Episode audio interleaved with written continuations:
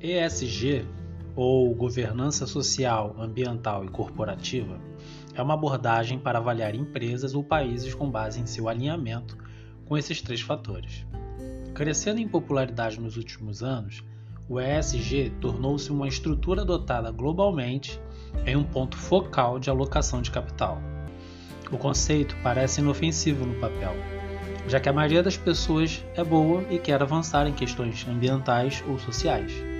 Mas ainda se pudermos fazê-lo através de investimentos. No entanto, a introdução de uma recompensa monetária para os discípulos da ESG introduz todo um novo conjunto de incentivos que provavelmente não foram examinados minuciosamente pela comunidade de investidores. Há mais do que aparenta. O processo de avaliação do ESG é arbitrário, opaco e centralizado, deixando espaço significativo para a corrupção. Também é suspeito que um dos principais proponentes da ESG seja o CEO da BlackRock, Larry Fink. A BlackRock é a maior gestora de ativos do mundo, administrando mais de 100 trilhões. E o estilo de vida de Fink reflete isso. Ele gosta de voar, em particular para Davos, relaxar em sua mansão em Aspen e dizer para você reduzir sua pegada de carbono. Embora queiramos ser bons administradores do planeta, aprendemos rapidamente que a proposta dos globalistas para fazê-lo é bastante sinistra e ilegítima. A ESG é um componente vital da agenda para consolidar o capital e planejar centralmente a alocação de recursos, destruindo os restos do mercado livre do processo.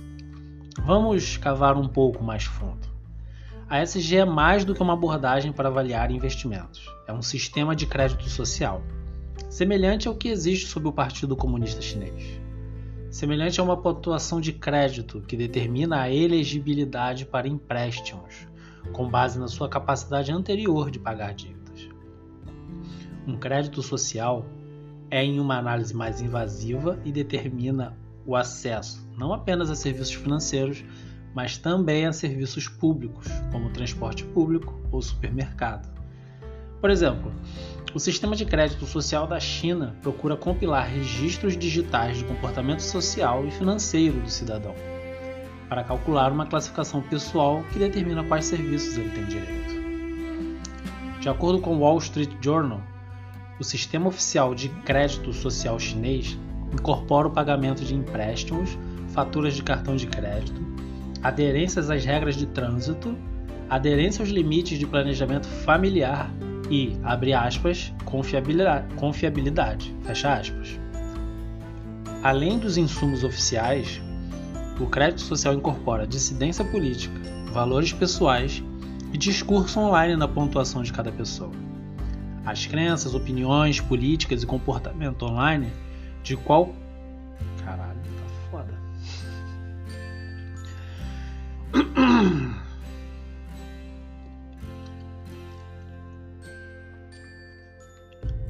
Além dos insumos oficiais, o crédito social incorpora dissidência política, valores pessoais e discurso online na pontuação de cada pessoa. As crenças, opiniões, políticas e comportamentos online de alguém determinam sua capacidade de acessar serviços como seguros, bancos, admissões escolares, serviços de internet, serviços sociais, qualificação para emprego. O crédito social é um sistema que determina o acesso a bens e serviços em nível individual. Enquanto a ESG determina a capacidade de uma corporação de acessar o capital. Em última análise, em vez de uma empresa entregar produto ou serviço que o mercado exige, as empresas são bem-sucedidas com base em sua capacidade de comprometer valores e incorporar uma agenda ESG. Em um padrão ESG, o sucesso não é mais baseado na entrega de produtos e serviços ao mercado, mas na fidelidade à classe dominante. A ESG é um retorno ao modelo monárquico, permitindo que uma pequena elite aloque capital para causas que os enriqueçam ainda mais em nome do, aspas, bem social. O sistema ESG não apenas consolida o capital para a classe dominante, mas também é eficaz na destruição de riqueza em escala nacional. Por exemplo, a pontuação ESG do Sri Lanka foi de 98.1 antes do seu colapso. A pesquisa da World Economic explica a pontuação. Um índice de emissões alto, próximo de 100, indica um baixo impacto ambiental para o país. O índice de emissões é baseado na ponderação igual das emissões de carbono e metano. O colapso do Sri Lanka deve-se em parte à decisão do governo de forçar os agricultores a trocar de fertilizantes químicos que usam gás natural como insumo principal para fertilizantes orgânicos em abril de 2021. Esse mandato reduziu o rendimento das colheitas e levou a menos alimentos, resultando no Sri Lanka o esgotamento de suas reservas em moeda estrangeira para importar alimentos.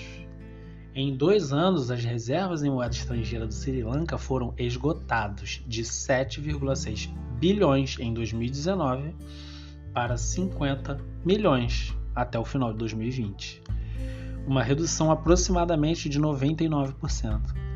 Enquanto isso, o país tinha 81 bilhões em dívidas e os preços dos alimentos quase dobraram. De qualquer forma, a pontuação ESG nos ensina que pode ser um contraindicador para a saúde econômica de um país, indicando falta de alimentos e energia confiável. Outro desenvolvimento recente da ESG foi o anúncio recente do governo holandês de seus planos para reduzir as emissões de nitrogênio em 50% até 2030, e a proposta do Canadá de reduzir as emissões de fertilizante em 30%. Na Holanda, o bode expiatório é o gado, e uma redução no tamanho do rebanho levará muitos agricultores à falência, aumentando a insegurança alimentar globalmente e tornando a carne bovina artificialmente escassa. Ao sucumbir às pressões da ESG, empresas e países não prosperam, desmoronam. Em vez de levantar todas as marés, eles afundam todos os navios. No nível corporativo, o esquema ESG é viável, porque o mercado de ações, ou seja, investimento passivo, foi promovido como melhor maneira de construir riqueza, especialmente nos Estados Unidos. Veículos passivos, como os fundos negociados em bolsa, foram defendidos pela BlackRock e outras empresas por sua simplicidade e tem sido um enorme crescimento na demanda da última década. No entanto, a consequência implícita do investimento passivo é que os direitos de voto dos acionistas estão agora concentrados com esses gigantes gestores de ativos, que usam os votos para implementar sua agenda ESG. Os comparsas do ESG são nomeados para cargos de diretoria e funções gerenciais, destruindo os restos do capitalismo. Em vez de entregar valor ao acionista e aumentar a riqueza agregada, as empresas são forçadas a se concentrar no capitalismo das partes interessadas. Aqui para a gente é o capitalismo de compadrio, traduzindo no capitalismo acordado. As empresas devem sucumbir às ideias marxistas para manter uma conexão com a janela monetária. O ESG é um sistema de crédito social disfarçado de bem-estar social uma nova forma de capitalismo de compadrio, baseado na lealdade aos globalistas e mascarando uma causa virtuosa. A causa raiz do marxismo se espalhando por todo o processo de alocação de capital é o dinheiro fiduciário, baseado em dívida. Como a inflação está programada em nosso dinheiro, os poupadores são forçados a investir em produtos de Wall Street para preservar o seu poder de compra. A moeda inflacionária, monopolizada pelos bancos centrais, é um problema que o Wall Street está ansioso para resolver e a sua solução permite que eles usem o poder de voto dos acionistas para impulsionar a agenda ESG. A necessidade de uma tecnologia de poupança independente da depreciação da moeda fiduciária e dos produtos financeiros de Wall Street é óbvia. Entre no Bitcoin, uma tecnologia de economia que nos libertará dos vetores de ataques dos globalistas, incluindo o ESG. Ao restaurar a camada básica da civilização com a tecnologia de dinheiro sólido, o Bitcoin nos permite organizar e economizar a longo prazo. Não há necessidade de produtos de Wall Street no padrão Bitcoin, pois não há autoridade central como o Federal Reserve, diluindo a oferta ou os bancos centrais. Bitcoin é programaticamente escasso haverá apenas 21 milhões de bitcoins. E a política monetária é totalmente transparente e inelástica. Assim como o ouro foi selecionado pelo mercado livre como dinheiro devido à sua vendabilidade no espaço, Bitcoin também está sendo adotado como tecnologia de poupança. Há uma demanda crescente por dinheiro sólido, à medida que as moedas fiduciárias tendem a zero. À medida que a demanda cresce ao longo do tempo e a emissão da oferta diminui, o preço aumenta. Antes que as pessoas apontem o óbvio, vale ressaltar que o preço do Bitcoin é volátil. O preço do Bitcoin diminui em termos de dólares por causa da instabilidade do sistema financeiro fiduciário.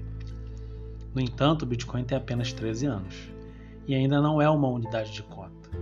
Como bem entendido no espaço do Bitcoin e da economia austríaca, economia austríaca o dinheiro segue uma curva de adoção.